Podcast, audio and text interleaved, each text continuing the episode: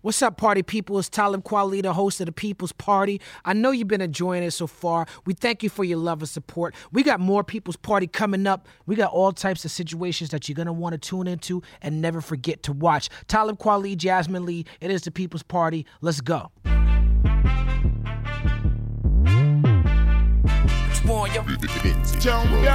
what we done started.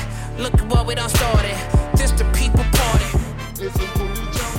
What's up, party people? It's Talib Kweli. Welcome to another fantastic edition of the People's Party with Talib Kweli and my wonderful co-host Jasmin Leigh. Give it up for Jasmin Leigh and the place to be. No doubt. What's up? How you feeling, Jasmin? I'm feeling amazing, just a little chilly today. Oh, that's okay. You know what mm-hmm. I'm saying? We got it really cool in here because there's a lot of lights and equipment, and we mm-hmm. can't be sweating with the cameras. You know what I'm saying? sweat off all this sexiness. We're gonna get real sexy today. yeah, Really? always It's gonna be a sexy show. super sexy. Okay. This guest is a friend of mine.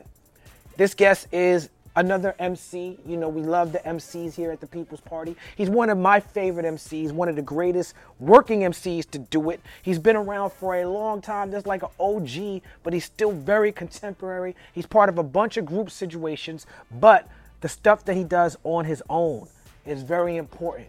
He has made a name for himself in the real world. He's made a name for himself on social media. He once dropped a new record for every week for 52 weeks, Wow. or however many weeks is in a year. I don't know, I forgot, but it was a lot of them. Ladies and gentlemen, give it up to the host of Crook's Corner, one of the best MCs working, Crooked I, aka King Crooked, in the place to be. What up, Kirk? What's up, my brother? Chilling, my God. I like this shirt. I thought you had a backpack on at first. Hey, you know what I'm saying? The I'm like, okay, backpacker style. You guys got the beard twin thing going on. Oh, yeah, Hey, His shit is thicker and fuller than mine, though. That's what she said. beard outside. gang, beard gang, beard gang.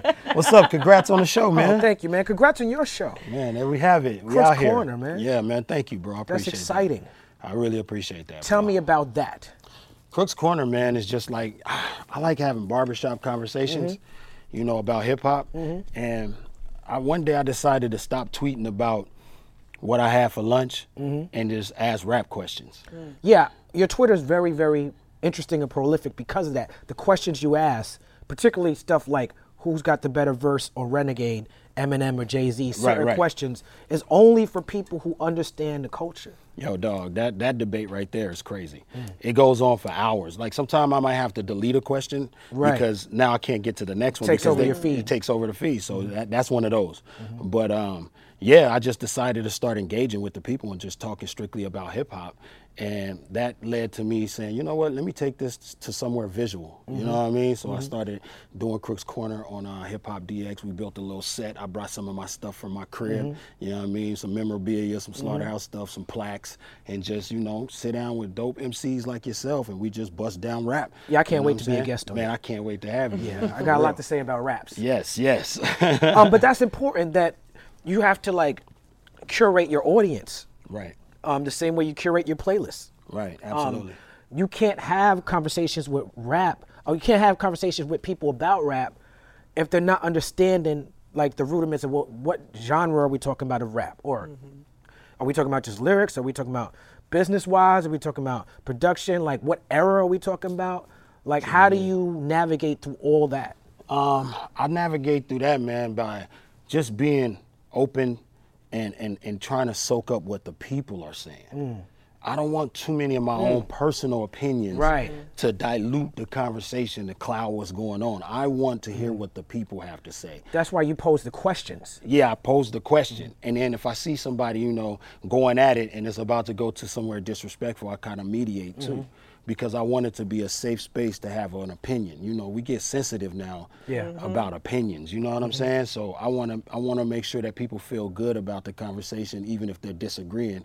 They can still dap it up like, "Yo, that was a nice little debate we had. See you next time." type. Yeah. You know what I mean? Yeah. So just a lot of mediation and a lot of um, I sprinkle my input in, like you said, if they if they're saying yo, but what what about Rakim versus Nas? Who's the greatest writer? And then I say, well, listen, man, we got to talk about Rakim being the foundation first, Right. You know, because There is Nas, no Nas without Rakim. there is no Nas without Rakim. You see what I'm saying? So every now and then I'll come in with that little tidbit, a little mm-hmm. nugget, so they could just, you know, look at it from a different perspective. And- moderator. And, yeah, a moderator. Right. Exactly. And just kind of let it go, man. And it's just dope to see these people's perspective on rap, dog, because we mm-hmm. do it. So I'm mm-hmm. pretty sure when you listen to music, sometimes you might have an A&R ear, like, mm. damn, this person could have made this song like this, or he should have said mm-hmm. that, you know what I mean? Because we, we kind of curse with that. Mm-hmm. Being a high level writer as yourself, mm-hmm. you know, you kind of curse when you listen, but these people are just fans, pure fans of it, you Right, know, and, right. and to see what their perspectives are, man, is, is really incredible, dog. I've, I've learned a lot doing that. Right. You know what I'm saying? And learn how people view rap. Now, as a writer, um, and you're such a prolific writer, Thank you know, like you write all the time. Um, you had an opportunity to write for the Hulu Wu Tang Once Upon a Time in Shaolin situation, right? Oh my God, dog. That fell on my desk. I was like, wow. Talk to me about that because I haven't seen the show yet. You got to check this show out, Yeah, bro. and it's like, so you're writing. Tell me what you're writing. Well, um, they came to me and they was like, yo, so we need somebody to write um, for 90s NY type rappers. Right. And where did you grow up? I grew up in Long Beach, California. Long Beach. You know what I'm saying? Right. So you know, I was like, all right, this will be dope. So um, the first thing that they had me do was write for a crew, and this crew in the in the story, they won a talent show, and it's four of them rapping. So I had to write from four different perspectives, mm. and then I had to go lay a reference track, mm-hmm. rapping in four different voices and cadences, mm-hmm. so people would know, so the actors would know mm-hmm. which part was theirs. You know what I'm saying? So and it was dope. It was like they they put on a Chubb Rock beat, treat them right, instrumental, and they wanted some fun party rap. You know, call and response, you know, crowd engagement type rap, and, and it was just fun. I did it, and that was the first one I did for them, and they loved it. And they were like, "Yo, we didn't know you. You know, your man told us you could write any kind Yeah. of style, Yeah. but we didn't know it was that deep. So can you do some more?" And I ended up doing more and more and more and more. And um, it was just a great experience, man, to have fun again. Like I just, I don't want to do, I don't rap for money anymore. Mm-hmm. You know what I'm saying? I don't do anything for money when it comes to art, no more. You know what I mean? I feel if, that. If, if money comes, money comes. I feel that. But um, you know, to just have fun. You Right. know what I'm saying? To be in there having fun, like the whole studio dancing around the Chubb Rock beat. You know what I mean? Right, Everybody right. having fun. Right, doing It- a Running Man and doing shit. a running man and shit like that. You know what I'm saying? Like just having fun and that energy. That's the kind of energy I want to be around. So when they told Mm-hmm. me it was for Wu Tang, of course Wu Tang is legendary. Of course Wu Tang is iconic.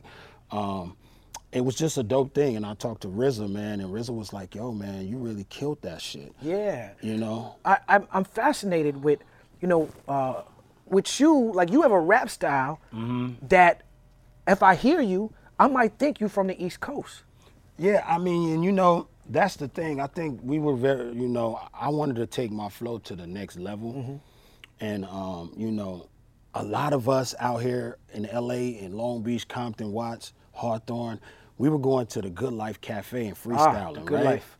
And we were going to Project Blowed at, in Leimert Park. And you would hear all these syllable rhymers mm-hmm. using multi-syllable flows, but you on TV you would only see one style of West Coast rap, mm-hmm. really. Mm-hmm. You know what I mean? So a Yeah. lot of people felt like, yo, that's what the West is about.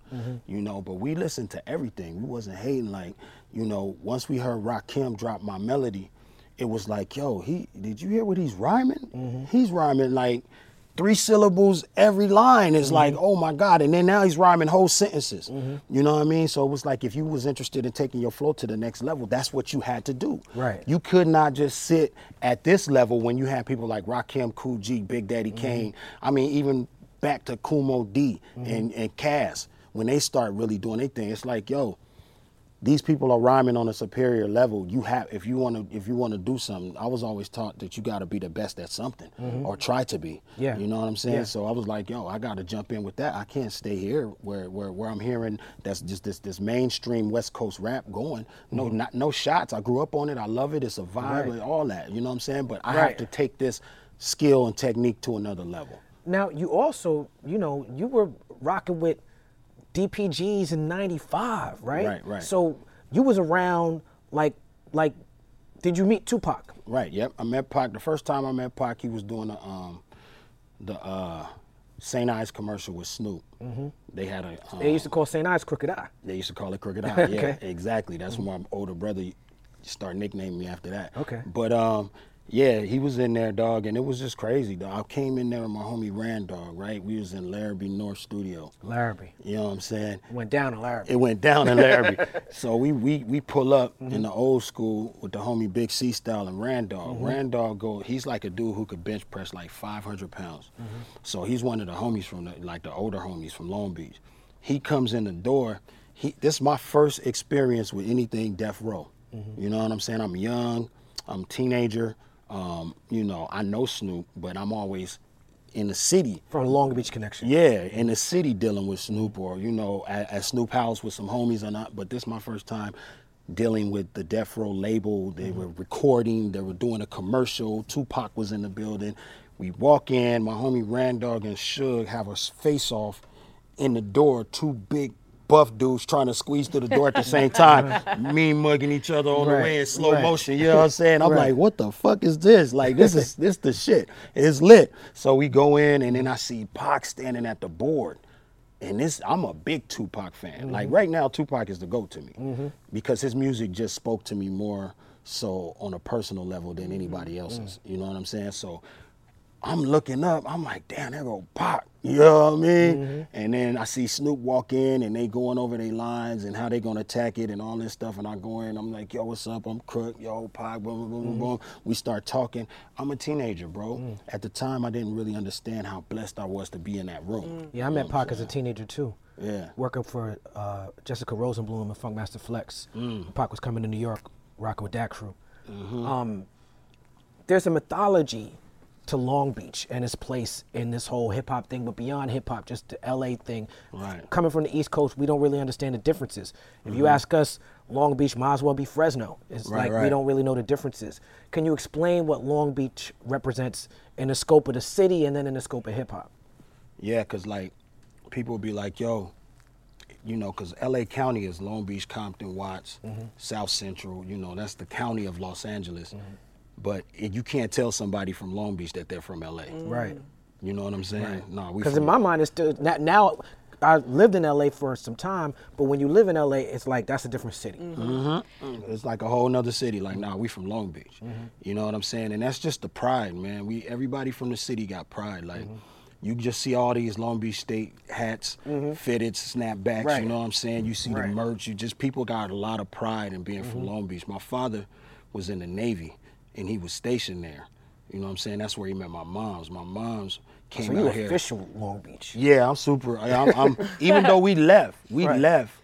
My mom's, she was a singer. Her and her twin sister. Mm-hmm. Oh wow. They came from Oklahoma. Hmm. They used to sing with the Gap Band and all that, right? Okay. So when she came out here to get a record deal, met my pops. My pops was in the Navy in Long Beach, had me. Hmm. You feel me? Mm-hmm. So that's how, you know, we started off in Long Beach, and uh, yeah, it's just a lot of pride there. Um, it's a lot of talent, and it's a, it's laid back, but it could turn up in a minute. You know what I mean? If you don't know where you at, you hit the wrong corner. You don't know who you're talking to. It could get ugly, but it's a beautiful city, and I've always felt like hip hop hasn't really beautiful. Mm-hmm. seen the gorgeousness of Long Beach, California. I think that we too stuck on keeping the camera lens pointed at the hood. You know what I mean? And which is fine. I love the hood. I love the people in there and everything. You know, them are my mm-hmm. people for life. Yeah. But at the same time, dude, we got a mini South Beach. You know what I'm Right, saying? right. You go down Pine Avenue, it's beautiful. The restaurants are great. You go to the pier, you got all these hotels on the sand. It's beautiful. Right. And I just feel like, you know, people need to see that side of Long Beach, you know. But of course, we got we got our danger element, you know, and there's a real um, a, a war, man, between the blacks and the Mexicans in, in Long Beach. So, you know, it's a different story because a lot of times it's, you know, you got the Crips banging against the Bloods or the Pyrus, and then in Long Beach you got Crips banging against Crips because most of the, you know, the whole city is Crips, and then uh, Mexican gangs. Now, in the Trump era, we have um, a lot of hatred being tossed towards immigrant immigrants, particularly black and brown immigrants, particularly in the South, really against brown immigrants, Mexicans in particular. L.A. and Long Beach are used in the same way that Chicago is used when they talk about black on black crime. So people talk about black on black crime, they'd be like, well, what about Chicago? Right, right, you, right. You, you start to talk to people about intersectionality and the need for people of color, marginalized people to come together, black and brown unity, which Mm-hmm. In California is a bigger deal than the rest of the world, right? And people will use the situation in Long Beach and LA and say, well, look how the Mexicans is treating us there, and use that as an example for why we shouldn't al- align with, with Mexicans. Right. What's your feeling on that? It wouldn't be LA without Mexicans. Mm-hmm. You know what I'm saying? When Pac gave it up, it was just real because um, hip hop, bro, one of the great unifiers. Mm-hmm. Yeah. It's hip hop. You know, we had a group out of um, the east side of Long Beach called the Mexakinz. My Mm-hmm. remember brother that. Sinful, Mm-hmm. Capital I Man, Dope, Mm-hmm. lyricist. Mm-hmm. You know what I mean? DJ Khalil giving them bangers. Yeah. You know what I mean? Yeah. And they mean a lot to the city. Mm. And they would help bridge the gap along with myself mm-hmm. and other MCs like me coming together and having the black and brown show events Yeah. at venues. Music brought that scene together. You know what I'm saying? My my little brother was was moving through a Mexican neighborhood one day and he had on one of my t-shirts, my merchandise t-shirts. A bunch of Mexicans pulled up on him and they was about to trip on him. But they seen his shirt and they said, "Yo, how you know Crook?" And he was like, "That's my older brother." And they were like, "Oh, you good over here, homie." Mm. He always try to put things together. He ain't one of those motherfuckers that's trying to divide the city. He trying Right. to put the city together. Because ain't we stronger together? We stronger together, bro. We are definitely stronger together, but I feel like I, I don't know. My whole thing about merging the whole, I mean, people of color, because that's what they're trying to do now, people of color and then black people. It's just that it just seems when we are going through certain things that, you know, other races are not speaking up. And particularly for Mexicans, when um, black people are getting killed in the street or black people aren't getting equal rights or they're not getting paid the same, they they're quiet. But then when the immigration and with the concentration camp, not concentration camps, concentration camp, the imma, um, Damn near. the ICE or whatever, pretty Yeah. much. Like with the um, what they're doing now with the kids um, at the border and Mm-hmm. not letting them through. And it's like black people, we always speak up on everybody's issues, but it's like people don't always speak up on ours. See, I would disagree with that. Um, just the way that it's framed, because the same way that you can say, well, when we have issues, they don't. You get into trouble when you start talking they, because it's assuming that all Mexican people are monolith or think alike. Like when I, in, Oh, yeah. in my experience, right, when I do uh, black activist work, two of my best friends, Rosa Clemente, Puerto Rican from New York, um, uh, Autumn Marie Griffin, Mexican, black from Chicago, right? Her daddy's Mexican, her mother's black. These are some of the most pro-black revolutionary people I know. And you don't have to be Afro-Latino or to be pro-black or black and mm-hmm. Mexican to be pro-black, but I feel like that right there is the, the trap because you're right and you know in Long Beach, like you're right. There's a lot. There's a lot of racist Mexicans. Mm-hmm. There's a lot of dark-skinned racist Mexicans. Mm-hmm. Like be same color as Crook and me and you, but be racist to black people, right? Right. But we also have a lot of Candace Owens and Ben uh, Carsons and Diamond and Silks Oh, yeah. in our own race. We also have a lot of people in, in, in, in black people who be racist and want to talk about that pro ICE build a wall shit as if we supposed to be down with the police all of a sudden. Like we we say fuck the police until it comes time to keep, keep the Mexicans out. Then all of a sudden we down with the police. So I think it goes back and forth, but I think that's what, what you're speaking to is why the conversation needs to be had. Oh yeah, for know? sure. Yeah, I think I think, bro. Like when I was young, I had to go to Oklahoma, right? Because my mom, that's where she's from. So she wanted to move back. We were getting in trouble as kids. You know, my older brother was gang banging, and um, things were catching up. So she moved us uh, to Oklahoma, mm-hmm. and we got to Oklahoma City. The Mexican and the blacks were getting along. Mm-hmm. It was a culture shock to me mm-hmm. because it was like such a minority that they had to stick together. You Yeah. know what I'm saying? Because the Republicans and the white community had it on lock. That's right. You see what I'm saying? so right. they had to stick together. So what happened was I ended up having like some great friends, bro. Um, and they taught me things about their traditions and culture and things like that. And when it, when it got deep, we got into a fight with some dudes, man. These dudes risked their life. You know what I'm saying? We getting down with these dudes. My older brother getting down. I'm getting down. I'm young. I'm like 15, 14 boom, boom, boom. We we roll these fools up, jump in the car with my Mexican homie Jimmy G. Boom, his carburetor goes out. Oh no. and they eat the car up. Yeah, pat, pat, pat, pat, Mm-hmm. pat, pat, pat. My brother gets shot right next to me. Mm.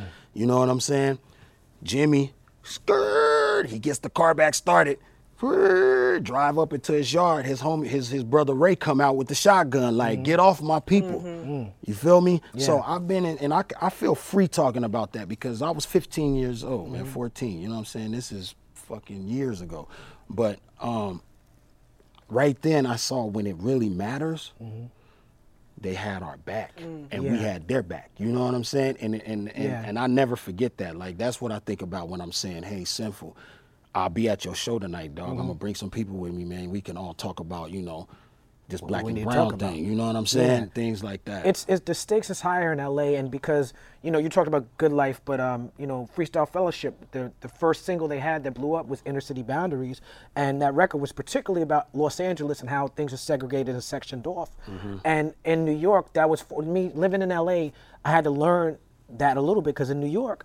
I'm hanging out with all the Dominicans and the mm-hmm. Puerto Ricans, and they, they just like us, and they say nigga just like us, and it's like the uh-huh. same thing. Now see, I never agreed with that though. Well, I, just where I grew up in New York and Brooklyn and going to high school, the black and brown people, whether it was like a Fat Joe and Big Pun type, they they they had a black nigga experience, so they said nigga like us. But when you go other places, when I started doing music with Hi-Tek in Cincinnati, when I started coming to LA, the, the Latino community is more separate than the black community. So if people hear that and they like, nah, like you're not mm. supposed to say that.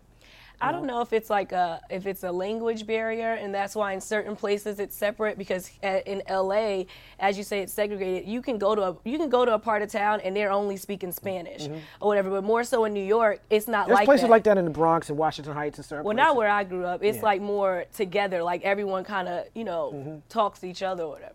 Yeah, I just think it's. I, I think with um New York is that whole thing like Puerto Ricans, Dominicans saying nigga just like they they regular black people. That's a specific New York thing. We had B-Real on the on the show and they said nigga in early Cypress music, uh-huh. but B-Real sort of implied that he don't do that no more. Mm. He said he was doing it because he felt embraced by the culture, but being an LA cat, he, as he grew older, he realized it was a different thing. right. Mm-hmm. Um, speaking of, of gun violence, I know you don't speak on this a lot, Right. but you were shot at while you were at, at established artist. Right. Um, did that change the way you move and did it affect your music?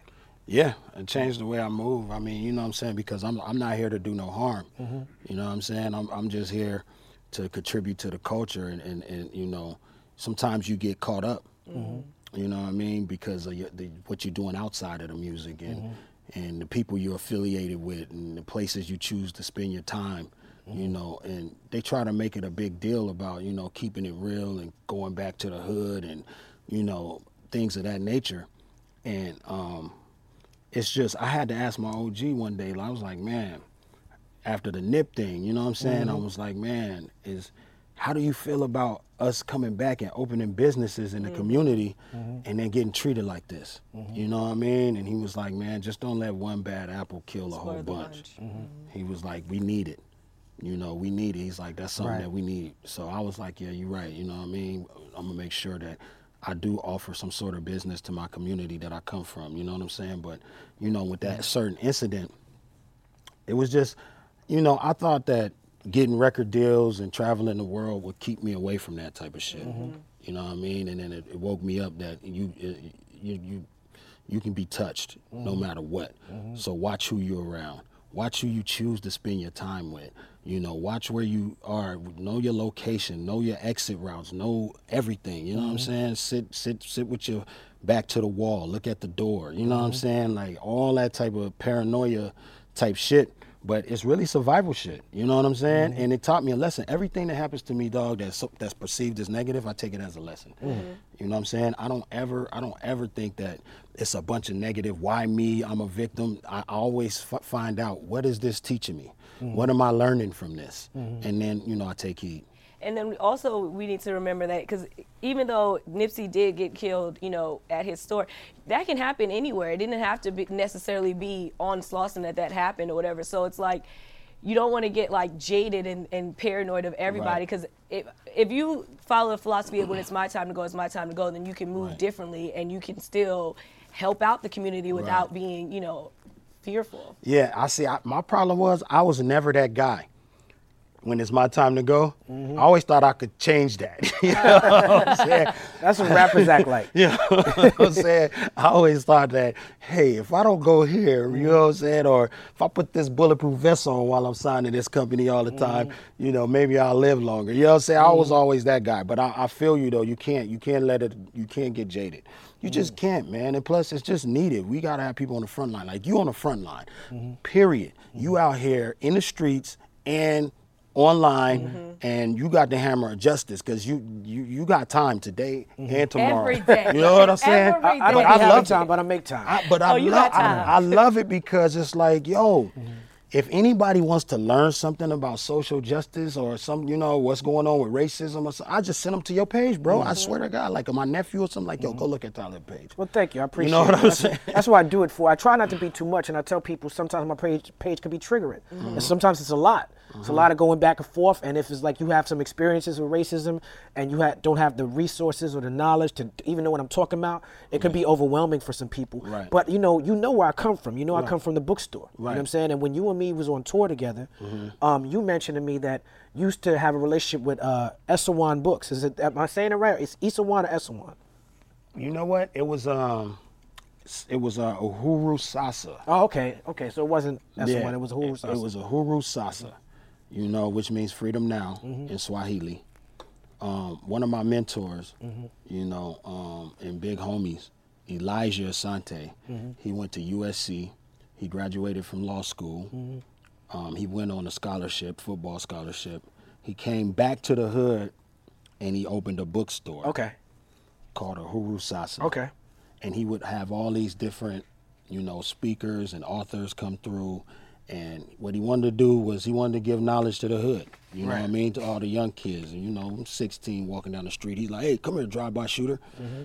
Come inside the bookstore. You know what I'm saying? And you know, we go in the bookstore and then he would read, you know, look, check this book out, you know, and then we would have like this thing called Conscious Connection where every Tuesday we read books and then we had a debate about what we was studying and learning in the book, whether that be mm-hmm. stolen legacy or, you know, mm-hmm. the destruction of the black civilization or mm-hmm. ISIS Chancellor papers. Williams and Gerald what I'm Massey and all these. All that, bro. Like really and in the middle of the hood, gang zone, war zone, crackhead zone in the middle, red, black, and green building, Uhuru Sasa. And we had ciphers there, we freestyle, and that was just our hangout. So he created an environment to where we started to think differently. You know what I'm saying? And he turned on a light in our minds. And um, you know, it ain't never went off. And you told me that uh, while you were at Uhuru Sasa, that you used to reach out to Nkiru sometimes. Mm-hmm. Um, and that you was like, you was really, you was like at the store all the time, right? Yeah, I was. I lived there one time. Right. I was homeless, mm. so he oh. gave me somewhere to stay. He let me sleep in there. So I was sleeping in there, eating a cup of noodles, mm. reading books. Mm. You know what I'm saying? And then you know, um, that became something that I was at the time like, yo, this is this fucked up, but no, it wasn't. Mm-hmm. So that's great.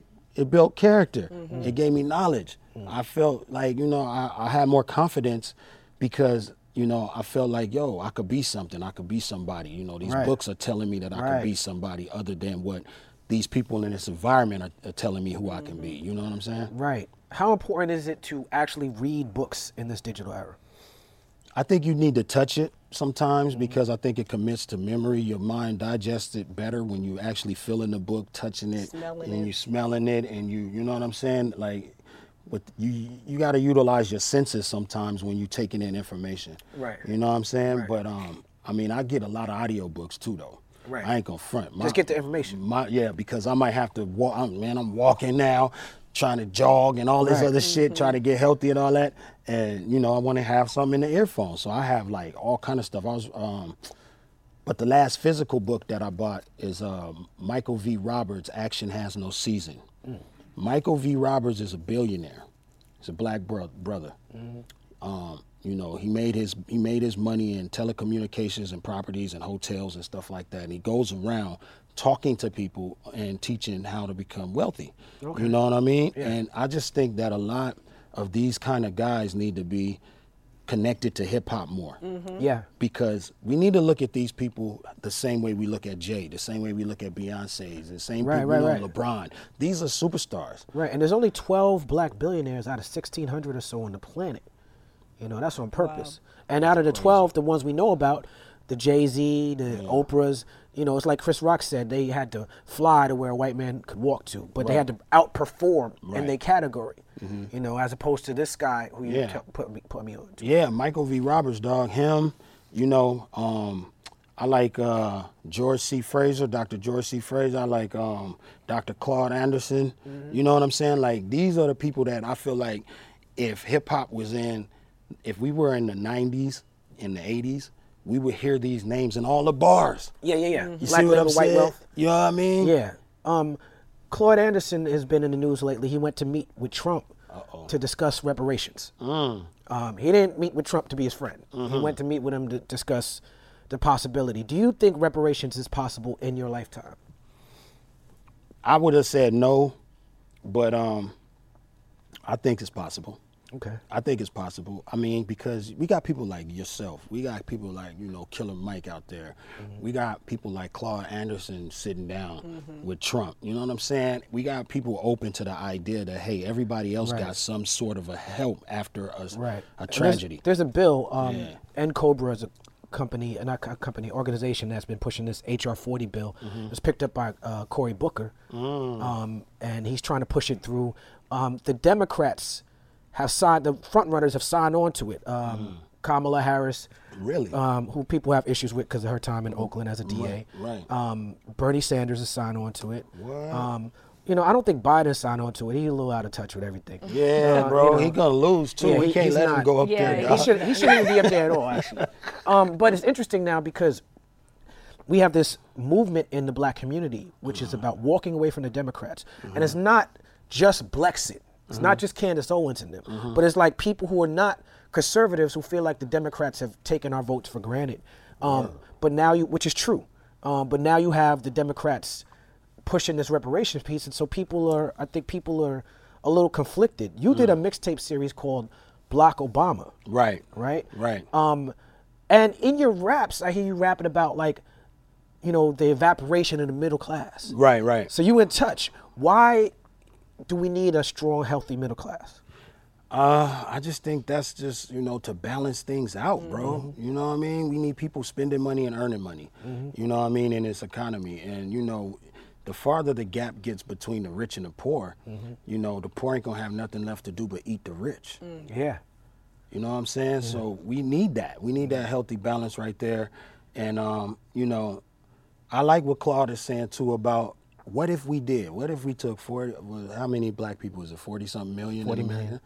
It's 40 million black people in America decided, okay, we're going to form our own party, not to run for anything, but just to vote on the same page. Right. You An know? agenda. Yeah, an agenda.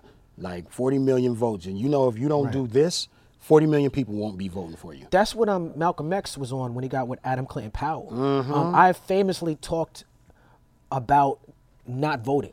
You know, Mm. I'm from the generation. You know what it is, Crook. Like where we was like, we look at the whole system like Mm-hmm. none of that, none of that status quo is for us. Right, right. But when I studied a little bit more about Malcolm and his whole ballot or the bullet thing, and I understood that they understood what other communities who obviously didn't have to go through the terrors of slavery. Right. You know, other communities have skin privilege where they're closer to white, so it's like they're not us. They weren't dragged here from from their homeland, so Right. it's easier for them. But also, they vote as communities and vote in blocks, and, Right. and that's how they get things done. And Malcolm was on his way there. Yeah. You know. And I just think that's just so important because if if, uh, if my in my opinion, if you're not about reparations, why am I voting for you? You know what I'm Mm-hmm. saying? And it ain't because I want free money. I can go make my own money. You know what I'm saying? But we need things. We need ownership. We need land. We need you know we need we need things. I, there's a there's a, uh, a organization out right now. This is the reason why I'm even talking about this. That purports to be pro reparations. Okay. A black organization. Um, they're not, from the research I've done on them. Mm. They're more like a front group for to get black people to be more anti-immigrant. And they're using the Oh, reparations thing to bring black people in to be like these these immigrants is going to stop us from getting our reparations. Here we go. You know what I'm saying? So I, I try not to platform them and talk about them, but they attack me all. You if you if you online, you see them attacking me all the time. But that's one of the things that they bring up. I up. know what you talk about. Yeah, that's one of the things they bring up. They bring up the fact that there are now voices in the LGBT community that are saying, well, there should be reparations for this community, and they're saying that the establishment is more interested in supporting gay people than it is with supporting black people. Uh, me personally, I feel like that's a flawed way to look at it because one, you're erasing all the black gay people. Right. Um, two, my experience with you said I'm on the front lines. Yeah. When I'm on the front lines, I'm a straight black male. Yeah. I see other straight black men there. Yeah. But you know who I see a lot? I see queer women, gay women. I see that community on the Right. front lines the of the struggle line. for black people. Mm-hmm. Right. You know what I'm saying? Like mm-hmm. for uh, when, when Trayvon Martin was killed, when mm-hmm. Mike Brown was killed, I saw the gay community, whatever that's supposed to entail, Yeah. on the front lines. A lot of these so-called pro-black people who just be pro-black on Facebook and YouTube, they not there. Exactly. They not really in the flesh. Word. They they think that imitating the oppressor, acting like uh, patriarchy, acting like the way that the white man who runs the shit, like the top one percent is is the top one uh, one percent is ninety six percent white. And so the way that they run things, if we just pull up our pants and be anti-immigrant and anti-gay and that's just be good work. Christians, if we just be just like them, that's the path to liberation. And that's something that I, I push back against. But that's why I think these conversations are important in this space because here's a real person, Jasmin. Here's a real person, Crooked. Here's a real person, me. We all have a mutual respect for each other. So even in things that we disagree uh, on, we can look each other in the eye and come to some and figure out what it is we agree about instead of it being like some random Twitter troll that we don't even know if that's even a black person that and they voiced in this conversation. And it says Elizabeth Warren reintroduced a bill on the campaign trail this week, which could be 57 million in tax refunds for married LGBT couples. So it's not there yet, but Right, and to, Elizabeth Warren is also a co-sponsor of the HR 40 bill, which is reparations for Black Americans. Man, so once we get these reparations, we need people like Claude Anderson again.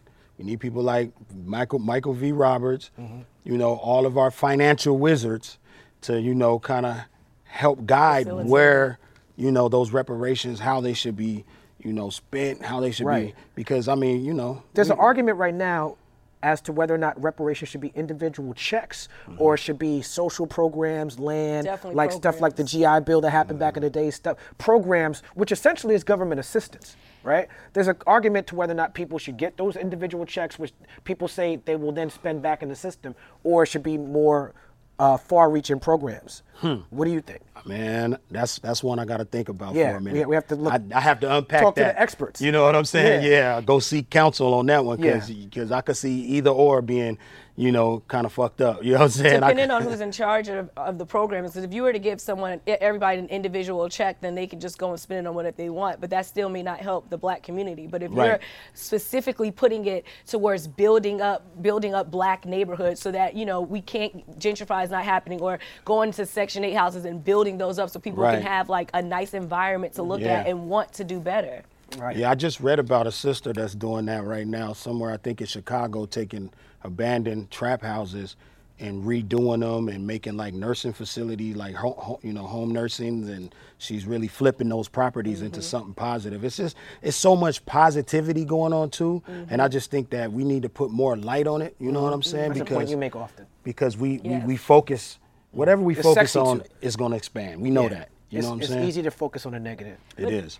There I are- even do it with the rap shit. I talk about whack rappers all the time. I, I know, it's, I know it's dope. I That's know it's dope do. niggas out there, but we I talk about I the think it's- ubiquitous yeah. whack MC that we all trying to kill at all times. at But we all times. But At you also all have to remember in your mind that even though they're, because like when you're getting in trouble, whatever, your parent, when they're scolding you, they're going to tell you everything that you did bad, but they may not necessarily tell you all the things you did good. So us as a people, we just have to keep remembering the good. So it's like when you're talking about the bad, it's not saying everything's bad. It's just this area needs to be needs to be improved. Yeah. Um, now back to the music again, since you're talking about raps. Um, you have had a lot of stop and starts. Mm-hmm. You've had a lot of projects and been shelved a lot and been a part of a lot of situations. Mm-hmm. And then you got in a situation where you came in. This is what's interesting to me about you. Your bars are the star. It's never about who you affiliated with. You know, you were came in with with Snoop and Daz and them, and then you got down with Death Row, and then there was an issue with Death Row, and then Daz stayed with Death Row, and you mm-hmm. stayed with Daz, and then Daz left, and then you were still with Death Row, mm-hmm. and then Snoop and Suge had a big, huge issue, mm-hmm. which I, I, from what I hear, that issue has been solved Right. to a large degree. But it was a very big situation, big deal very. while you were in the middle of all that. Um, how were you able? My my opinion is from the outside looking in is it must be the bars. Like Yeah. this guy just must be such a good rapper that people like I don't mind if he's down with them niggas across Yeah, the yeah, town. yeah, yeah. You know, like I'm still down with him. Yeah, I mean that's that's part of it, definitely. I mean, you know, I was able to go from Death Row in my past and then be signed to Shady Records with Em, Shady Aftermath. Mm-hmm. You know what I'm saying? And it's not too many people who could go from Death Row Records to a Dr. Dre affiliated um, company. You know what I'm Yeah. saying? Um, and and it is the bars. It's just it's just really.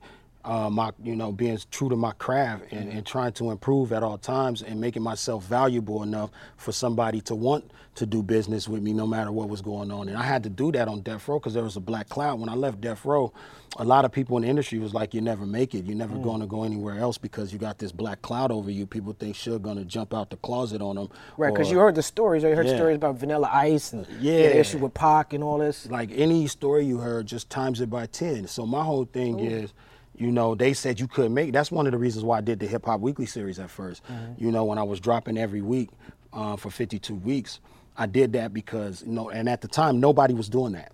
You know what I mean? And my brother Watson from PSA Hip Hop, he had to really point this out to me. You know, um, they're like, okay, where's your classic body of work? That is my classic body of mm-hmm. work. Right. You know what I mean? Yeah, That is my is. contribution, like how you know somebody would have you know the blueprint or the reasonable doubt mm-hmm. or Illmatic. That 52 weeks, nobody was doing that. Everybody was influenced by it. Mm-hmm. Um, Kanye started doing a weekly series, Good Music Monday. Everybody Woo Wednesdays. Woo Wed- everybody used that model after I created it. You know what I'm saying? It got me on the cover, of the first freshman cover, of the Double XL magazine. I, I toured off of it. I made money off. So I made money. I impacted and I influenced with that body of work, and it was a real solid body of work. Um, but that was part of that was like, yo, I gotta wrap my way out from under this black cloud. You know what I'm saying? So I just wrapped my way up. You know, like yo, every week I'm gonna stay in their face.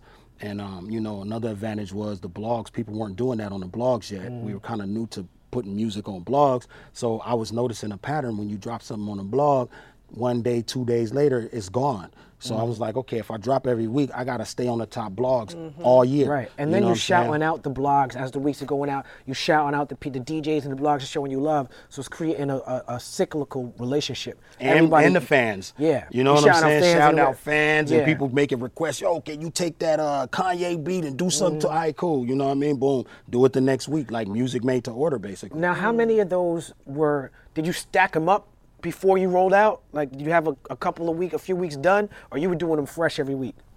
I was doing them fresh every week so I could talk about current events too. Oh. You know what I'm saying? So I wanted to be able to touch on things that were going on in the community and and, and, and make it current. So yeah, I was doing them every week, man. Even rain, sleet, or snow, sick, you know. And that, when I was doing it, I was still doing mixtapes. I, I put out a couple mixtapes.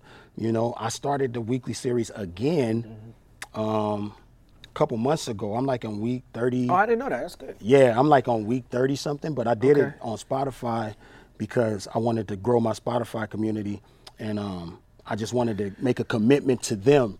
You know what I'm saying? Ah, okay, so okay, no, because I've been I've been listening to your Spotify a lot lately, and there's a lot of bars on there. There's weekly, so that's the Yeah. those are the newer That's the ones. newer ones, yeah. That's what. Okay, so okay, I okay I get it because I'm there was some references on there like you talked about Epstein. Yeah, Uh, exactly. you talked about out hanging with the bars like Yeah. Epstein. There was like a fucking Cardi B bar in there. Yeah, yeah. And I was like, yo, this guy is just a, He's sees the future. Ah, That's word. that Libra. We know everything. You know, Libra, man, scale gang, man. We got, we All just, Libras in the house today. Hey, that's what I'm talking about, man. We we balance things out, bro. You know what I'm saying? You coming in hot, we gonna cool you off. you know what I'm saying? It's all good. Now, when you signed to Shady Aftermath, you signed with Shady Aftermath as a member of Slaughterhouse, right? Mm-hmm. Was there any issue, like did Dr. Dre or anybody have an issue with the with your previous Death Row work? It was funny because we was at the video shoot for um, Forever with uh, Drake and Lil Wayne and Eminem, that joint they all did together, and that's where we signed our letter of intent.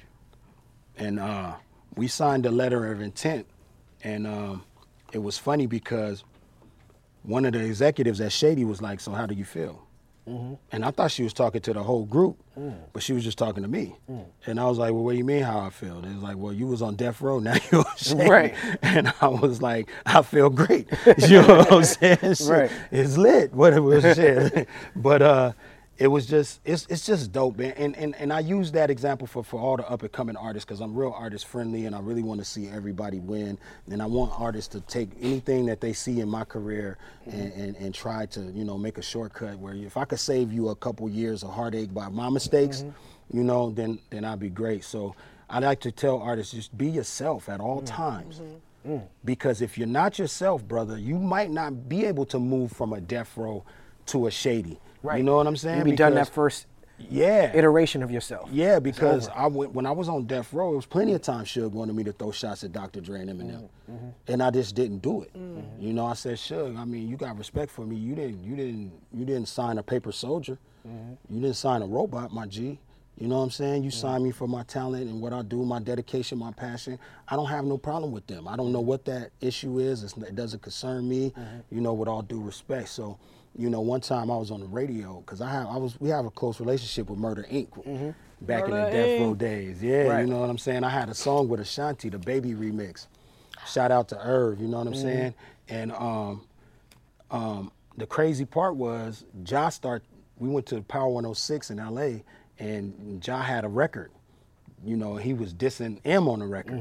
You know, I'm on Death Row. I got the Death Row chain on. It's Murder Inc. Death Row. That was just our whole clique right at that time. And you know, they like, yo, he's like going crazy on him. And they're like, yo, Crook, what you think about this record? Are you gonna be next? Are you gonna mm-hmm. jump on? And I was like, you know what? I said, I love Irv because Irv is one of the realest dudes that I've dealt with in the game. Mm-hmm. You know what I'm saying? And I always give Irv his salute, mm-hmm. period. He told me he was going to do a couple things for me in my career, and he did them, and he was no strings attached. So I always respect him for that. I was like, I love him, but this not my beef. Mm-hmm. I said, if you ask me, Dr. Dre is still, the, I'm on death row, but Dr. Dre's the greatest hip hop Right. producer. And arguably, he built mm-hmm. Death Row. Yeah, I'm like he's still a goat to me. Mm-hmm. And Em got bars, and I respect what they do, and they haven't never said nothing disrespectful to me or my family. And then like I'm not just I'm not doing it. So little did I know, Dr. Dre and was having a studio session, and he heard the interview. Mm. You know what I'm saying? And he told me later, like, yo, I heard that interview where you was on death row and you didn't throw no shots. And he's like, that was your opportunity to you could have jumped on the bandwagon and you mm-hmm. know jump pick the mantle up. And he was like, you didn't. And I always respect you for that. And mm-hmm. you know, if you need something, holla at me. You never know who's listening. That's why you mm-hmm. always got to keep it a buck. Keep it a buck. Always. Always. Yeah. That, and I don't. If had I jumped out the window that day, maybe I wouldn't have been on Shady with Slaughterhouse. Maybe they'd have said, "Hey, we want to sign you guys minus Crook." Right. You know what I'm saying? Right. Um, so the mixtape, correct me if my math is wrong, but the, the week the weekly drop of the song, did that lead to the Young Boss? Young Boss. No, Young Boss was first. Okay, Young Boss I came got out first. double. This is Volume what I was one. told. Volume one. I got double XL for that, Yeah. and they knocked it down to an XL. The guy It was on your website, right? Yeah, Crash the servers. yeah. Okay. Yeah, the Young Boss. I use 50% Dr. Dre beats, 50% DJ Premier. Half and half. Mm-hmm. Right. And you know, um, I seen- got a Justo You see niggas crip walking the DJ Premier beats. Yeah, exactly. Word up. Word. Shouts to Premier, man. Like hip hop is just so beautiful, dog. We got we got like titans in this game that we are able Mm-hmm. to sit down and have a conversation with. Like yourself, dog. Like we listen to all your shit. Oh, when you man. Mm-hmm. came out with the Black Star shit, the East Side of Long Beach was fucking with that. You know what I'm Mm-hmm. saying? And you know when you did your solo shit, you know um, with Hi-Tek and behind the beats. Yeah, and, like Snoop and Dre and DJ Quik and them when when he had a when when Snoop had that show on um on the beat, Mm-hmm. he broke the blast in L.A. what? You know what I'm saying? It was Snoop and Quik playing that record that broke it. Shout out to you know. Uh, Friday Night Flavors crew, Right, and, right, know, right, all right. them, Yeah. you know, the beat junkies and all them. Yeah. But you know, you would expect them to play that real underground hip hop shit. Like Snoop bro- broke it to like the rest of L.A. And that's what we need, man, because we, you know, we need that voice right now, badly. You know what I'm saying? Because right now it's like they trying to they trying to smother out that conscious voice. You know. You got a new group situation though, right? Like family Yeah. business. Yes, sir. Family business. Yep. I, I would assume that you got some of them voices in that crew. Yeah, I mean it's my little brothers. That's why it's called Family Business. They got a group called Horseshoe Gang. They did a thing called Mixtape Monthly. They dropped a mixtape once a month on that Piff. They put in all their work. So we, I decided, you know what? I'm gonna back up from my solo shit after Mm-hmm. the weeklies is done, and I'm just gonna focus on family business with my brothers and other stuff that I'm into. And um, yeah, they, you know, it's a family thing. I taught them how to rap when they was young. I used to go out and hustle for food, and I would give them four bars apiece when they was five and six years old. And I say, look, if you don't know these four bars when I get back, you're not going outside. You're not playing Rap Nintendo. homework. Oh, gosh, you know your what I'm saying? so they're beasts now. Mm-hmm. You know what I'm saying? Like they got every. They're students of the game. They're younger than me, but they're students and they're beasts. And um, we got a new single coming out pretty soon. Um, and we, we did a whole album in Detroit, man. And, and I took them to Detroit. We did a whole album. The album has some phenomenal guest features, phenomenal production on it. I'm happy about it. I'm waiting on the right time when I feel like our fans will really pay attention to it, and then we're gonna drop it, man. So, you know, family business. Be watching out for that. that for sure. No doubt. But that's not the only group that you've been in. You Mm-hmm. famously was a part of Slaughterhouse. Slaughterhouse for me as an MC, Slaughterhouse was a big deal for me. Right. Um, to see y'all that. come together on that level, because y'all separately were all MCs that I was a fan of before. How did that arrive? How did that come together? man, the internet was booming. At, you know what I'm saying? Joe had Joe Budden TV, which, in my opinion, gave birth to love and hip hop yeah, absolutely. because he was showing his re- his relationship mm-hmm. with Tahiry up close mm-hmm. and doing things that at the time rappers wasn't doing that. They don't want to let you mm-hmm. see them arguing with their woman. You Right, know Joe what I'm was saying? early with that. For, Yeah. Joe was in the MySpace era arguing with Yeah, rappers and showing what exactly. girl he was dealing with. Joe. Joe started that. You Yeah, know, him and yeah. Flavor Flav started all that to me. Oh my God. You know what I'm saying? Flav So, you know, um, that he had the internet booming. I had the internet booming with the weeklies. Mm-hmm. Royce was dropping the bar exams, had the internet booming. Joell was on hip hop, doing all these little hip hop little um, blogs and Mm-hmm. all this kind of stuff. He had it booming, and I felt like they was coming into my lane. I was like, damn, I'm running the internet right now. Right. And And here, they, here they come. You know what I'm saying? Mm-hmm. So. Um, my little brother came. He was like, "Dog, you gotta listen to Bar Exam too. Royce on some other shit." I listened Yeah. to it. I was like, "Yo, this dude on some other shit." Yeah, man. And uh, I was Royce the like, Five Nine might be the MC whose name has come up the most on this show, Mm. just from the work he's been putting in lately. he he he put in crazy work. So Mm-hmm. my, my man Nino Bless was like, "Yo, Joe got a song. He want a posse cut, but he wants somebody from the West on it." And I I told him he should get you. And he was like, Joe was like, for real, Crook? I ain't heard nothing from Crook since the Death Row days. Mm-hmm. And he put Joe up on the weeklies, and Joe was like, oh man, you got to get him. Right. You know what I'm saying? So, boom, he So sent those, it to me. That's another way that those weeklies, you wrapped your way out of that hole. You feel me? Yeah. So he, Joe was like, "Can you turn it around in 24 hours?" I was like, "That's nothing." Mm-hmm. Went to the studio. We did the song. The song was called Slaughterhouse. Mm-hmm. You know what I'm saying? And that was the birth of the group. The internet crashed when they seen all of us together, Mm-hmm. and we were like, "Yo, let's do that again." That felt good. I flew to New York. We went to Red Spyda's crib. He Mm-hmm. put up a beat. We did a joint called Onslaught and it was just like it felt like magic again and we dropped that in same response so i, I say the fans kind of made and created slaughterhouse it was like oh they like to see us rapping together let's do a group Right. you know what i mean and we did the group man and dropped the first joint on e1 and um, you know from what i hear Em bought a couple copies and was just like blown away you know what i'm saying and was like yo we need to talk to these guys Yeah. you know what i'm saying and, then that's how we ended up on shady man but you know, them are my brothers, man. You know, I I, I think I, at first I was off it. I was really mad, Qua, because we put a lot of work in. I got three slaughterhouse tattoos. You know what I'm saying? Um, and the way that it was crumbling from internally, mm-hmm. I just didn't like it. So I started going around talking to Paul Rosenberg, mm-hmm. you know, and Em, and trying to p- piece it back together. Mm-hmm. But I was getting resistance. You know what were what some saying? of those internal struggles that we don't know about? the internal struggles, man, was people scheduling. We would have we had an album, Glass House. It was done for the most part.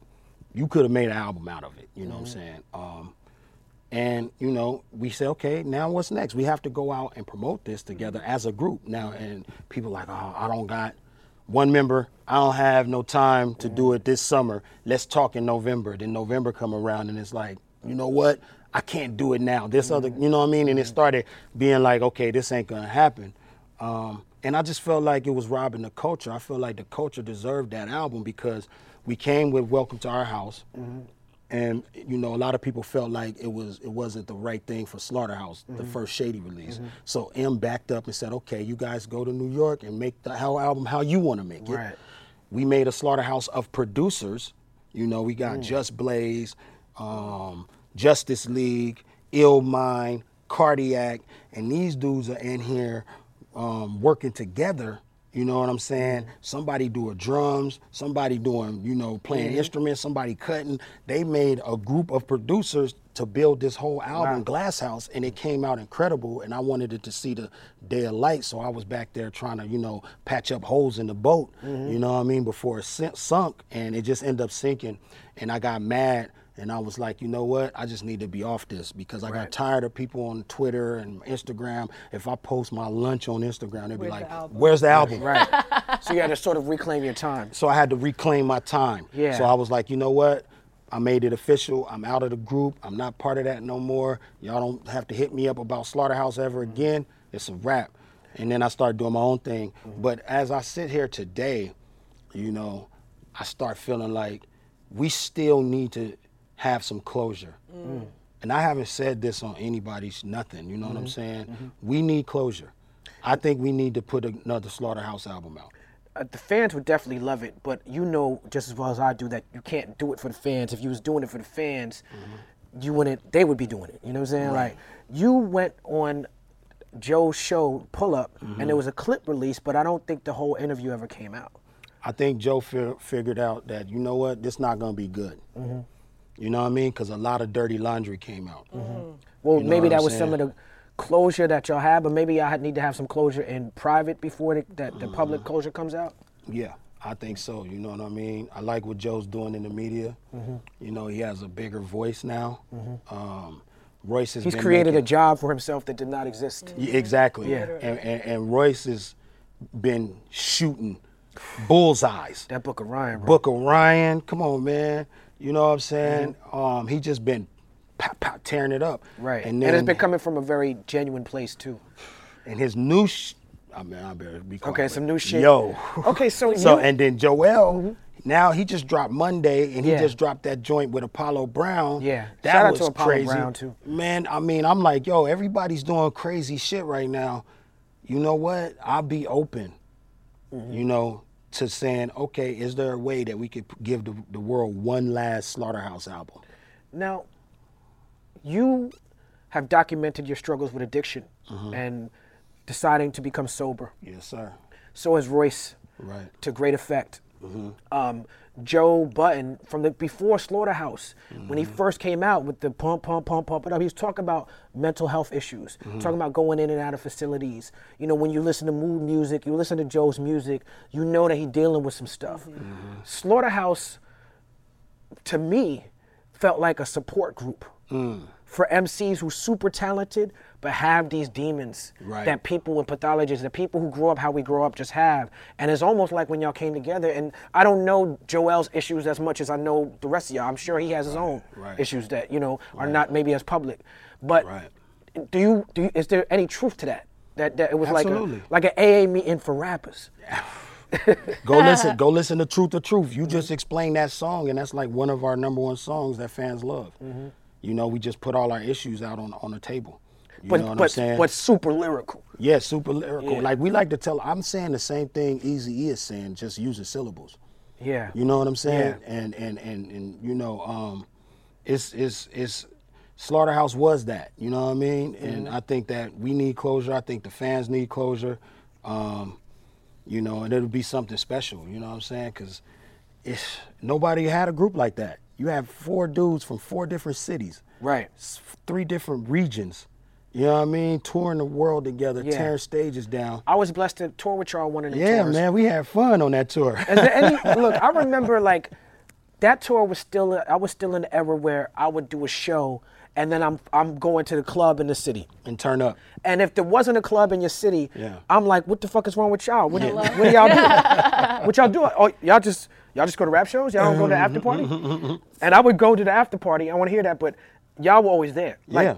We were on Rock the Bells tour, mm-hmm. but I'd walk into the to the underground ratchet spot or whatever, and Slaughterhouse was there. We there, baby. Joe in the back with a cigarette. You know what I'm uh, saying? Grace over here with this one. With the Patron. Yeah. You know what I'm saying? I got the Jameson on deck. So you got do you got any wild stories? Ah, man, probably that I shouldn't share. That's the one we want to hear. The people want to know. Man, it was just a wild ride, bro, because we were like the frat house. Right. That's what Slaughterhouse was. It was like, yo, you might have Joe on the side of the stage throwing up because he's so Right. faded. Right. You might have me in the back taking a break real quick because I'm getting dizzy. I done drunk a whole. I done did my tequila vodka henny freestyle no. where I'm like, Right. you, I'm blindfolded and somebody give me a cup of tequila. I drink and they don't tell me what it is. I, I taste it. Oh, that's tequila. And then I start freestyling about tequila. Then they give me another drink and I'm like, oh, that's Hennessy. and I start freestyling about that. And then by the time I'm done, I'm done. Up. Sounds like a good house party. I remember. Exhibit had the uh, I could drink a whole Hennessy 5th Uh-huh. and then he would drink the fifth to the face, and then they told me that after a few shows he had to switch to apple juice. You got to. you know what I'm saying? You can't live like that. That Right. stuff and that stuff catches up to you. And that's the reason why I'm glad that I went sober off of alcohol, you know what I'm saying? Um, because it caught up to me. It caught up to my health. You know what I'm saying? Like I was recently dealing with a health issue that, you know, I kept it low. But um, you know, it's directly related to alcohol. Hmm. You see what I mean? And it changed my lifestyle. I couldn't hmm. eat this. I couldn't do that. I couldn't do like I thought it was over for me on hmm. stage. You know what I'm saying? Stickman from Dead Prez went through the si- similar situation. Uh-uh. You spoke to him about this? I should try to plug y'all because he uh, got it. please. He got on his health health thing. Please. After that situation. please plug Yeah. this because I, I definitely, bro, that is some life changing stuff when you start sitting down. I've been rapping all my life since I was eight years old, sitting in the mirror. You know mm. what I'm saying? And when you come to the realization that you might not be able to get on stage no more. Mm. It's a it's a it's a mm. humbling experience, dog. You know what I mean? And and it came from that that bottle, you know, that devil in that bottle. You mm-hmm. know what I mean? And I had to set that bottle down. I was taking life L's. You know what I'm saying? And and it was like, yo, I gotta sit this down. Period. And I did, and I was able to do it for the last three and a half years. Congratulations, You know what I'm saying? I appreciate that, bro. No doubt. I definitely appreciate that. when we were um, when I was in culinary school, they literally had like classes set up for us where we talked about drug and alcohol abuse, and I think that labels should do that too because we've had so many people on this show that are in the industry that have come and like now I'm sober because of all the drinking and stuff and the drugs, and they don't really tell you the effects that it might have later on or coach you into doing better when you Yeah. with your your time. We need to talk about that more in hip hop. Mm-hmm. Yeah. You know, I had created this show for BET called One Shot. Mm-hmm. It was a rap competition. And we went to like five different cities trying to find the next big rapper. Mm-hmm. And you know, when I come into the city, like we was in Miami, I had DJ Khaled. We was in Atlanta, I had T.I. You know what I mean? I had Sway hosting it. And the last show was in New York. And I had Remy Ma as a guest and um, I had Rapsody perform at the end. This was 2015, and um, it was a great thing, man. Um, the kids that were performing and competing, they were walking on air. You know, I was watching them. They didn't know I was watching them. They were so happy, like, yo, I told all my family I'm gonna be on TV tonight, and you know this and that. And it was just a beautiful experience for me. The next day, I had to turn myself in for a DUI charge. You know what I'm saying? So now I'm sitting in a cell, you know what I mean, after one of my highs in my life. Now I'm listening to this dude on meth tweaking because he, you know, he going through withdrawal, screaming all night, and I can't even sleep, and I'm in this box. You know what I'm saying? And it was just like, yo, bro, you gotta stop. Right. You got to. So you know, it, it- it's just one of those things. I'm actually working on a documentary right now um, that deals with the relationship between sobriety and hip hop. So you know, y'all be watching out for that. I like to see too. that. Yes, sir. Yeah. Would you ever uh, do like a love and hip hop or anything like Joe Budden did? No, No. because I've been approached by producers of Love and Hip Hop to be a part of the cast. I always say no Yeah. because I, there's some things I want to just keep private. Right. You know what I'm saying? That I could just hold to me. That's just me. You know what I mean? I'm not going. I got daughters. You see what I'm saying? I'm not gonna have them trying to explain why they father wilding out on TV all the time mm-hmm. with these relationships. You know what I'm saying? Or mm-hmm. something of that that I'm, I just can't do it. You know what I mean? Mm-hmm. And and uh, but you know, more power to whoever does it. I understand it, man. It's like you know they trying to get checks out here. Yeah, it's hard out here You know what I'm saying? for rappers. It's giving It's them just new- hard. Let's keep that all the way above. it has given them new platforms and stuff too because like you know younger people watch the show and they see rappers that they wouldn't have you know normally seen. But then you become Joe Budden from Love and Hip Hop as opposed to like. And you're right. I'm glad to see Joe what Joe has been able to do because as a as a fan of his, mm-hmm. as an MC, right, mm-hmm. as my peer, I look at Joe Budden like, God damn, that boy cold mm-hmm. with them bars and with that pen, and I would get mad when I would see him and Consequence and other people on Love and Hip Hop, Yeah. and they, they become Consequence for Love and Hip Hop, and I'm like, y'all don't know, mm-hmm. y'all don't know Yeah, how that yeah. boy spit, y'all don't really, y'all, y'all y'all are not really respecting him how he should be respected. Mm-hmm. Exactly. It would make me mad as a fan of hip hop to watch that show and to mm-hmm. see that, you know what I'm saying? But I, Mm-hmm. But you never want to stop no next man eating, and I also know that look, ain't no checks out here for us, so you know what I'm saying? Like, That's real. It, it can get droughty real Yeah. fast in hip hop, you know, especially if you're not compromising your, your artist's integrity. Yeah. You know what I mean? Because, I mean, dog, they really are trying to. Yeah, I, some, do you ever feel like it's an agenda against the type of music you make? Um, yeah, I do. I think that um, people want music to be escapism, and there's nothing wrong with that. And as a matter of fact, there's even art in that. There's art in crafting a good escapist pop song, but that's not what I do. Mm-hmm. Right. And I think it's f- for us to be honest about what we do. Um, Bob Dylan talks about going to see a performer and being amazed by what the performer does on stage. And Bob Dylan, as an artist, you know, it's hard to imitate his voice and the way he plays. He says, I'm trying to do things that you can't do. I mm. want you to come to my show. It's not about singing along. That's not what mm. I want. And so there's some artists who can sing along. I went to a Drake show once and I was it was like, you know, 20,000 people. And Drake, the way that Drake sings, he's mm-hmm. not singing like Beyonce. He's mm-hmm. not hitting every note. He's singing in a way that everybody in that venue could feel comfortable and confident in singing along with. Right. You know what I'm saying? Right. And so it was like a big sing along. And as much I was like, I really respect it. I'm like, this is amazing. Everybody just sharing this moment together. Right, right, but right. But also in that moment, I'm like, that's not what I do. That's not what, yeah. What I do is I spit them bars so you, be like, yeah. and if you could say it, you know what I'm saying? Like, Yeah. you could pat yourself on the back for saying it. But we come from an era of like, we trying to do some shit that's original, that is only what I do. You're not supposed to sound like me. Right. You know, you're not supposed to sing along. You're supposed to listen. Yeah. To get to the punchline. So you could be like, oh, Oh, yeah, that's what it we is. do. Yeah. And Drake could do that too. Yeah, they thought I You was know? a damn alien, bro. When I used to come into sessions, Mm-hmm. because it was all gangster rap, and I come in there, you know, my shotty spit around, your body spin around in six circles, and I'm talking all this crazy verbal shit, Mm-hmm. and they're like looking at me, and my OGs is like, "What you talking about, cuz?" right, right, I'm saying? And then they'd be like, you know, but when they see like a A and R come in, like, yo, that kid is nice, and they be Right. like, well, he must be doing something, you know what I'm saying? Because, but I don't know what the fuck he talking about, and it was very hard, you know, because I felt like an outsider. That's you know the thing. I'm, saying? glad you say that because, um, you know, it's like we get caught up in us being people. Me, me, be. I'm speaking for people who are not from LA. Right. And the caricature of LA rap is essentially comes from what NWA was marketed as. Right. But people forget that Dre was really about them beats and them lyrics. Yeah. Ice Cube was really about them beats and them lyrics. Absolutely. It's like that shit was marketed as, Yeah. you know, the scary gangster vibe, but these is artists. Yeah, You know, this is art. Hundred percent, man. Yeah. DOC. Yeah, you know what I'm saying? Like was cold. It was cold. You know what I mean? And it was just hard. I seen Ras Kass go through that challenge too. You know what I mean?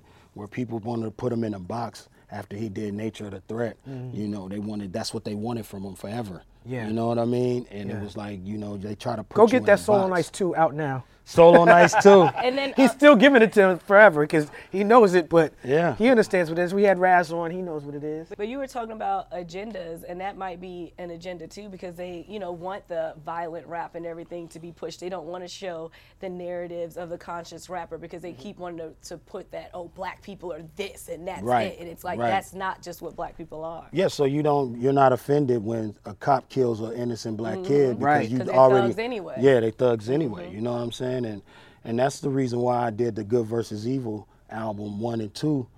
I, I saw what happened to Tamir Rice and it changed me. You know, I went directly into the booth because I couldn't go nowhere else. You know, Shot in um, two seconds. in two seconds, bro. You know what I mean? And and and the caller on the phone said it might be a toy. You know, told the Yeah, cops. You told the cops. Mm-hmm. It might be a toy gun, but they went in there and they murked them. They That's how you know that their job is to actually kill that boy in that situation. Mm-hmm. Yeah. Like the police job in that situation, Yeah.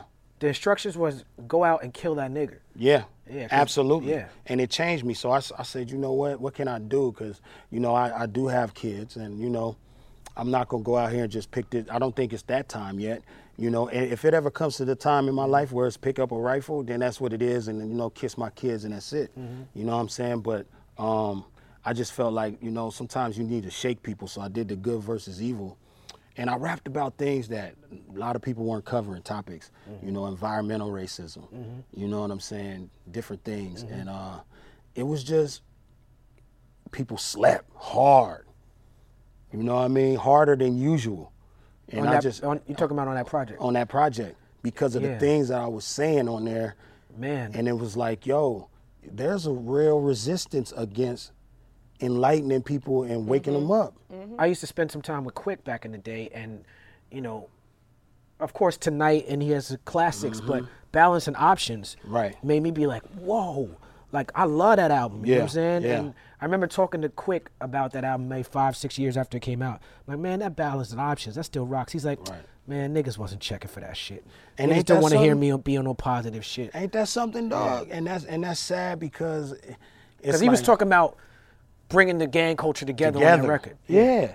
I mean, Snoop just dropped one blood, one cuz.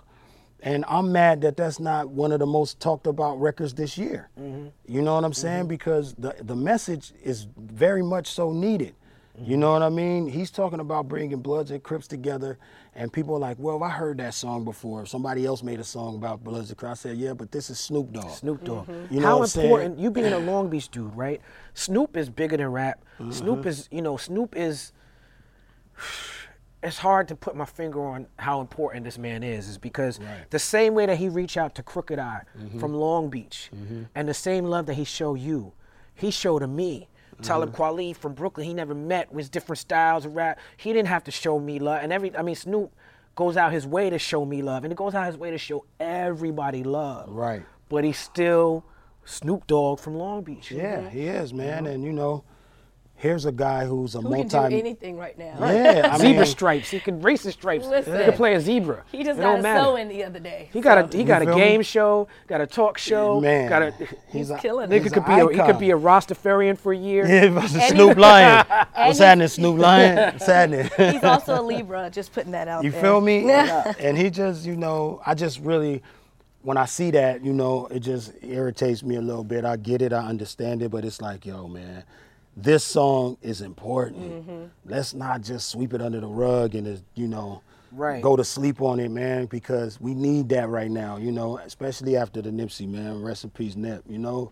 We need that, man. And Do you feel like it's y'all's responsibility though to make sure songs like that are getting played? Because um, the media definitely controls what we're listening to and things of that nature. But if it's like if it's a song that you love and you know you're you have a platform, so you know I feel like do you guys think that y'all should be pushing? I mean, it costs like a couple hundred thousand dollars to get a few thousand spins on the radio a week. Yeah. That's just the facts of the game. People think it's organic. Yeah. But it's like if you ain't spending a couple racks at least Well, I mean like through your social Yeah. media, like Real talk. like when like like through your your story or whatever, like Yeah, I mean, I, I try to do my part, and I, I try to point to myself as examples, uh, as an example.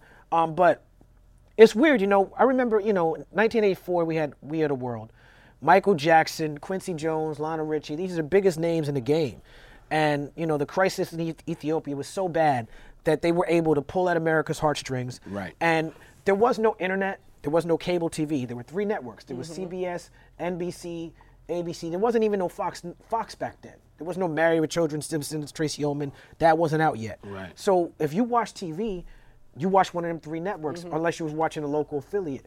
When the Super Bowl happened, everybody in America, 100 million people, 90 million people, whatever, are watching the Super Bowl. So after the Super Bowl went off, everybody watched that video for We Are the World. Mm-hmm. Everybody watched, and we all remember that as a cultural moment. Right. But when you have the internet and blogs and cable TV, I remember when Trayvon Martin died, the game did a great record. Mm. Game did a record about Trayvon Martin featuring Rick Ross and Diddy and a whole bunch of other people who were popping at the time. That shit was on the blogs for like two hours, Yeah. and then they went on to talk about whatever rap beef. Right. And so it's so much, so much content to navigate towards. The art has not only lost value because we have so many distractions, but the actual value of the art. People don't buy shit. Why would this generation buy shit when they can get everything for free? Mm-hmm. So they look at art as not valuable. So an artist like Crooked I has to be like, listen, I'm giving you bars every week Yeah. and he's putting onus on himself. He's not a lot of there's a lot of rappers who might have been as good as Crooked I at one point who would be like, man, these young boys they don't know music. Right. They- oh, the game has changed. Oh, Right. the, the industry's so foul. You like fuck that. Yeah. I- oh, this is how y'all want to receive the music. I'm gonna put it in a package that you can receive it, and I'm gonna make sure that you know where to re- get my package. Yeah. You know what I'm saying? So the onus is on us to create the music regardless of what happens in the culture. But the culture doesn't support us when we create the music, and it's not even their fault. You know what I'm mm. saying? It's it's the powers that be. That's why we have to resist the status quo. Mm-hmm. You know, this people ask me all the time, whenever something happens, you know, you know me, whenever something Yeah. happens, they play Get By on the radio. Yeah. People come to me and say, Kweli, you should make a song about this. What I need to make self-destruction again. Yeah. So y'all niggas could not listen to it. Yeah, exactly. You know what I'm saying? That's real talk. Yeah, man. That's real talk, and uh, you know, um, just being men of action, we got to take action. Mm-hmm. And you know, my thing is, you know, some of the rap media is, in my opinion, suckers. So Mm-hmm. Right, because they put all the onus on the MCs. Yeah. What are the MCs doing? I'm like, fuck that. What are the program directors doing? Right. What are these DJs doing? What are these bloggers doing? What kind of content are you doing that supports the culture other than talking about some beef for clicks and views? It's all clickbait. Yeah. But that's the reason for People's Party. Mm-hmm. You know what I'm sure. saying? And that's the reason for Crook's Corner. That's right. Because we got to take control of the narrative. Mm-hmm. You feel me? So everybody that watches these programs, they need to share, they need to post about it, they need to make sure them views is up, mm-hmm. and show the world that you don't have to talk about a rap beef to get a, have a successful program. Mm-hmm. Mm-hmm. You don't have to talk about who this man is cheating on with and who this person mm-hmm. is dating and all that. You could talk real shit, politics, rap, things going on in the community, and still get views. You know what I mean? Because that's the only thing that's going to change it. You know, Right. so I need everybody to share this. You know Who's what your I'm saying? favorite? What? Not gonna say favorite because I want you to compare contrast, but uh, tell me one of your best times you've had with Crook's Corner so far. Oh, man, really, um, all of it. But um, Royce was a good one because me and Royce, I don't think a lot of people see me and Royce talking like that. They Right. just know us from Slaughterhouse together and things of that nature. And um, you know, that was a good one, man. Our conversation and what we thought about our first album. I asked him if he thought it would be a classic one day, and his idea that it's not, and me thinking it is, and that little exchange, and you know, just talking to my brother. Um, and E40, having E40 mm. on, and understanding that this man has been relevant since the late '80s. Mm.